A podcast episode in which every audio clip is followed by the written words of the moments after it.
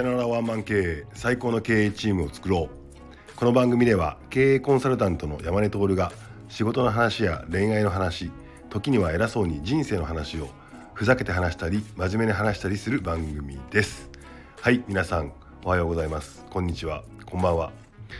ということで、本日ですね、ニュースが飛び込んできまして、石原慎太郎さんがお亡くなりになりましたということで、僕はですね、個人的に石原さんの歴史観とかですね、生き様がとても大好きだったので、非常に残念ではございますが、心よりご冥福をお祈りいたしたいと思いますと。はい、ということで今日のテーマなんですけれども、今日のテーマ、僕はこんな人が好きになれないということで、久々にですね、こんな人好きちゃうなというのがね、顕在化して言語ができたので今日収録配信をしていますと。僕自身他の人よりも、人は見る視点は、多いと思うし、いいところをね見ようとするような癖はある方だと思うので、なんか部分的にね、この辺好きじゃないなとかねっていう部分はあったとしても、その人に尊敬できる部分とか好きな部分を探せれる方だと思うので、仲良くならないまでも、嫌いだとか付き合いたくないとかっていうような人っていうのはあまりいないんですよ。で、どちらかというと、他の人がね毛嫌いしていたりとかね、苦手だとかっていう人の、こじらせた部分とか、行き過ぎてる部分とかね、なんか盲目的に尖った部分とかっていうのが若干僕はね好きだったりするし、なんか愛着があったりもするし、それを僕自身がねいじることもできたりもするっていうのもあるんかもしれないけど、あと自分自身にもねそういったダメなところとか、なんか変なところはねあったりすると、歪んだところはあったりするなと思うから、なんとなくそういう人を許してしまったり、好きになってしまっているということもあるんですということは前提に置きながら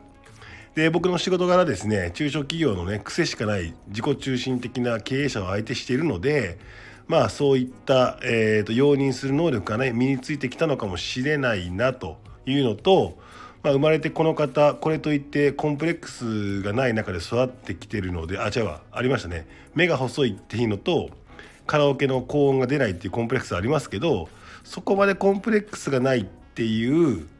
状態で、育ってきてるので、なんかそういう風に広いここで見えるのかもしれませんが、ここからが本題なんですよね。そんな僕がですね、そうは言ってもね、こんな人はね嫌いだなという、友達になりたくないなという人が言語ができました。はい。もちろんですね、自分の都合でですね、犯罪を犯したりとか人を傷つけたりする人っていうのは、論ずるまでもなく、嫌いで友達にもなりたくないんですが、それ以外でですね、僕がね嫌いな人っていうのはそんなにいないなと思ったんですけど、今日言語ができたので喋りたいと思います。はい。ズバリ僕が嫌いな人っていうのはですね、自分の立ち位置を周りを落とすことで上げようとする人と、自分の立ち位置を有名人やすごい人とつながっているぞということを言いふらして上げようとする人っているじゃないですか。どうもこの2種類の人っていうのが好きじゃないと。で、案外この2種類の人っていうのは結構ね、両方持ってるケースが多くて、まず一個一個解説すると、まずね周りをね落として、周りの人を落として自分の立場を上げようとする人っているじゃないですか。僕ね、あれ何なんですかっていうのよくわからない。わかりやすいね比較対象を出すことによって自分のポジションを上げようとしているっていうのはわかるんだけど、実際問題、人をね下げたところで、落としたところで、今のあなたのポジションは上がりもしてないし下がりもしてないよっていうね、そのあなたのポジションは変わらないですよ。ただ単に人を下げて、その人よりも今僕の方がポジション的に上ですよって言っているに過ぎませんから、あなたのポジションって上がってないんですよねっていうことなんですよね。なんかね、人を落として自分の方が上だっていうことで自分のポジショニングが上がったかのように喋ってる人いますけど、いやそんなことないのになんでそんな偉そうに言ってんねやろなこの人っていうのがよくあります。で、なんならその人を下げる行為っていうのであなたのポジションを上がったように錯覚する人っていうのは思考力がない人ですから、実際は人を落とすことによって自分のポジションを落としてますよっていうのを気づいてるのかしらっていう感じでちょっと思ってしまうっていうのがありますと。なのでなんか今よく言いますけどね、そのプライベートでもいるし、その会社で自分のところの商品を、プレゼンするときに他社の商品をけなす人とかいるんだけど、僕はそういう人をあまり信用しないっていう感じがあって、それやってなんか未だに自分のポジションを上げようとしてる人ってなんやろうなと思って、それだったら自分がもっと自分を磨いてさ、本当の意味でポジションを上げた方がいいんちゃうかって思ってしまいますっていう感じがありますと。で、あともう一つ、これもよくある話なんですけど、